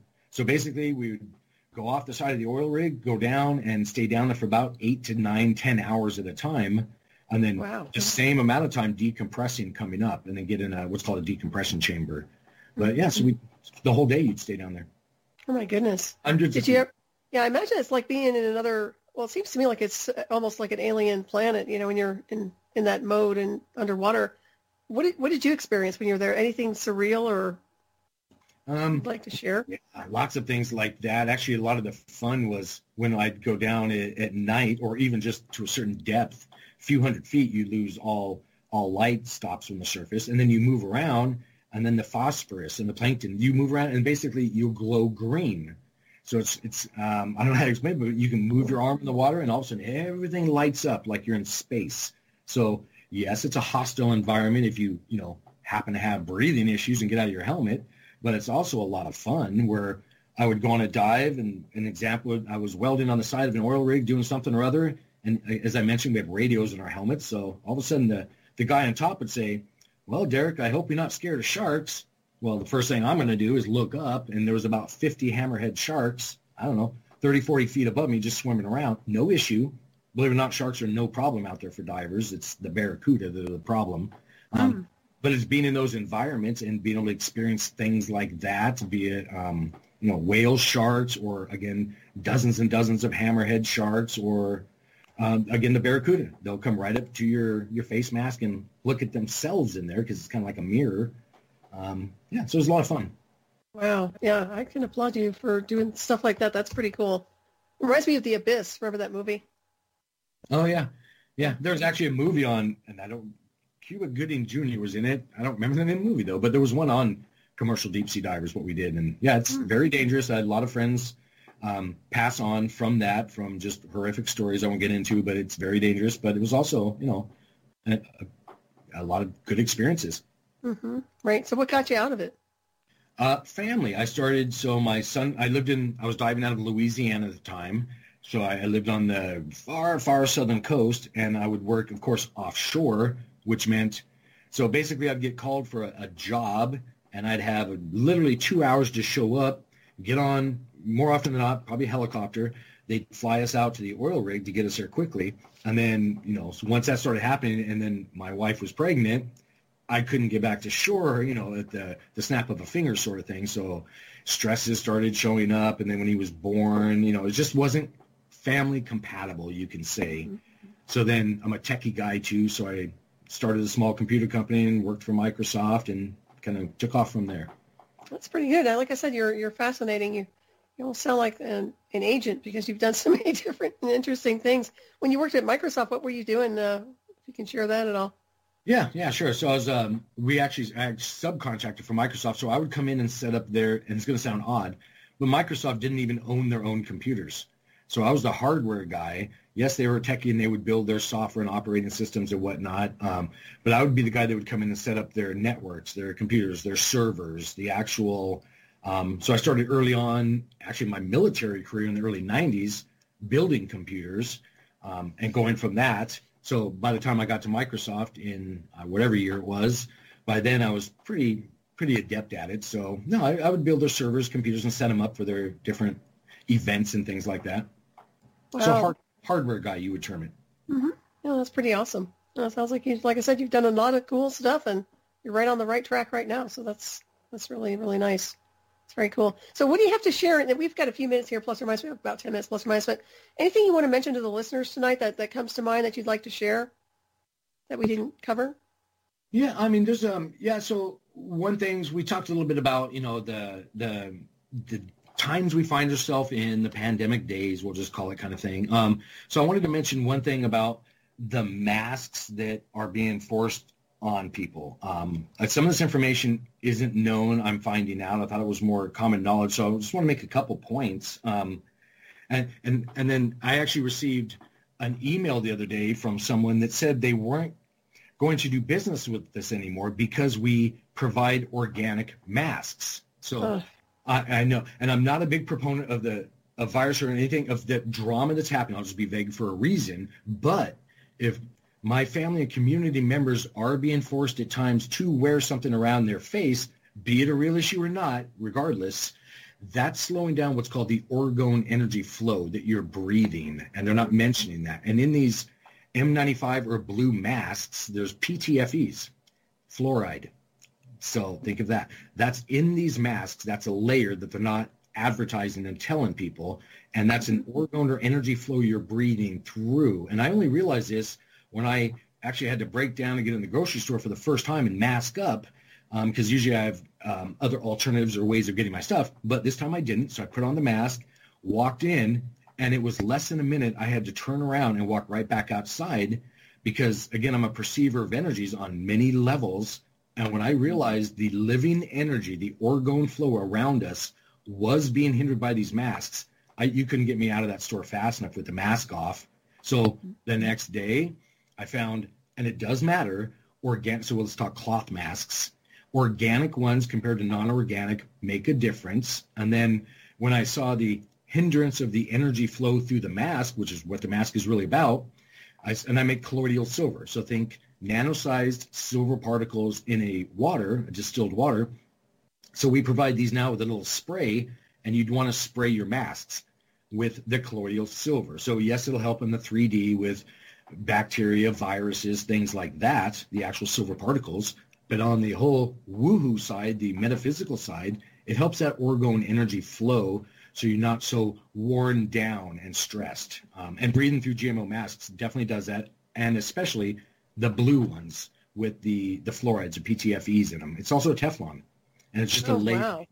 Yeah, and they're yeah. not advertising that, and people don't know it. So long story short, if you have to wear a mask, go organic, and I would suggest adding a colloidal silver. So, you know, we decided to make these available for people, have an option, or at least learn and make their own. Um, mm-hmm. So that's something I wanted to make a point of. I think that's excellent, and I'm glad you mentioned that. I know there are some nano silver masks out there, but if you all are selling them, I'd encourage people to check it out. You know, the idea behind wearing a mask in general, nobody should have to be wearing a mask, period. But but mm-hmm. uh, you have some good points here. And I think uh, I didn't realize there was uh, fluoride in those masks at all. So that doesn't surprise me. But it's suffocating people alive. I mean, it's literally taking their life force.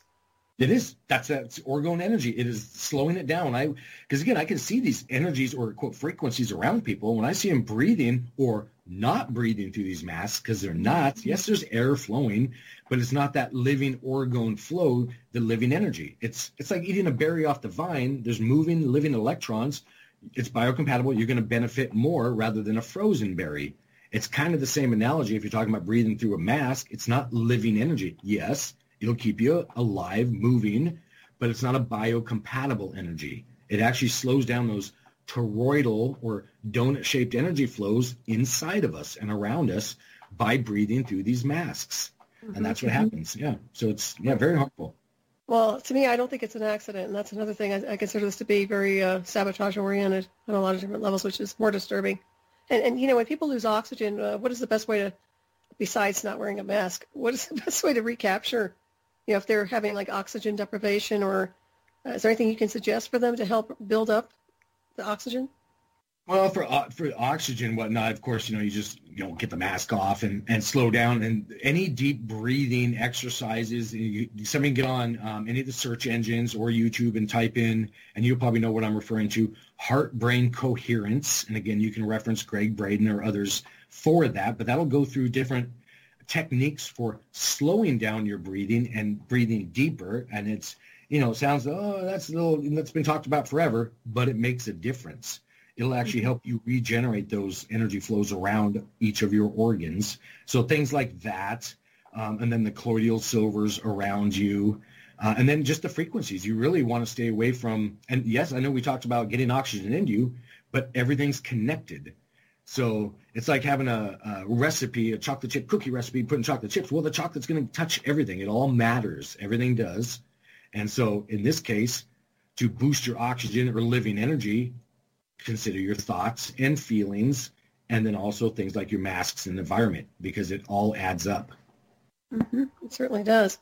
Yeah, wear and tear on the body, just energetically speaking, just from point A to point B. This started like in March or February so people have been having to deal with this for a long time now, so it's got to stop, in my mm-hmm. opinion. So yeah, this is such uh, great information tonight. You know, we only have a few minutes plus or minus here. I wanted to make sure everybody knows how to reach out to you once again. So uh, why don't you just give them a rundown as far as what they can do to contact you if they need to? Sure. No, I appreciate that. So our, our main website is mysticalwares.net. I'll spell it out because it's kind of an odd spelling, but M-Y-S-T-I-C-A-L-W-A-R-E-S dot net. And on mysticalwares.net, we, we have lots of the online store, of course. Um, you can schedule sessions with me if you like. Or on Facebook, we do have mysticalwares.net group as well, where we share lots of information um, and then links to different projects we're on, be it the Shungite Beehives or Shungite Grid. And on YouTube, um, it's Metaphysical Perspectives YouTube channel. And that's where we, I have lots of Shungite videos right now. That's where I'll be expanding that we talked about a little bit earlier, Solaris, about some more videos and information I'll be releasing will be on that station. Um, again, so we can all become more and help each other and benefit as a whole. So those would be the, the best routes to reach us. Mm, perfect. And that's, uh, you don't do your own radio show, do you? Not yet. I'm really okay. looking into doing it soon. Uh, and I'm going to have to have you on as one of the first I was going to say, I'd be honored, but I was going to say you are awesome. You really should consider having your own show. I'm always pushing people into doing radio. I swear that and writing books. But I, you know, I know talent when I see it, and I know someone who's you make such a big difference. Your presence makes such a big difference in your knowledge. So, you know, think okay. about doing that. No, I appreciate it. Thank you. Yeah, I was going to ask you also, how long are your sessions? How long do they run? Um, so I do them in person, of course, but remote ones I do 45 minutes and an hour. And then the, the catch is there, I'm very fast. I'm not about messing around, so a whole lot happens fast. Um, and then in person, I can do, I also do 20 minute ones, but that's a little more difficult remotely to get enough done. Um, but I do do Skype, Zoom sessions, or even just a phone call session, and there's no limits. Everything can be done remotely just as easily as in person in my office. Very nice. And of course, if people have healing crises or anything like that, you're available. Absolutely, yeah. They can do anything from physical healings to energy attachments. I can do. Um, I can view your past lives, and to be blunt, they actually happen concurrently. So they actually all happen at once. Um, so we can look at things like that. Um, I'm a remote viewer as well. Um, so lots, lots of interesting things. Yeah, it sounds like you're very gifted. That's excellent. Well, everybody, I encouraged you to reach out to Derek and contact him. And I want to thank you so much for joining me tonight. This has been an incredible show. It really has. I appreciate you very much. So thank you for joining us and taking the time tonight. Oh, you're very welcome. I appreciate you having me, Solaris. I had a great time. Thank you. Oh, my, my pleasure and my honor, and I hope to have you back very, very soon. And I want to thank everybody for tuning in tonight. Make sure you stay tuned for Shiny Side Out with David Dunter and Becky coming up next to send you on to the Night Down Under for their fantastic show. What are they talking about? I don't know if David sent me anything on that yet. I'm not sure, but I'm sure it's going to be fascinating. So stay tuned, everybody. And thank you again, Derek. I hope you have a wonderful holiday and stay safe and take care. I know you will. And um, thank you very much for being here tonight. Thank you. You too, Solaris. Thank you. Night, everybody. I'm going to let go of this server so these guys can get right on here. I don't know if the music's playing or not, but we're going to hang up. And thank you again, Derek. Uh, see you later, everybody. Have a great weekend.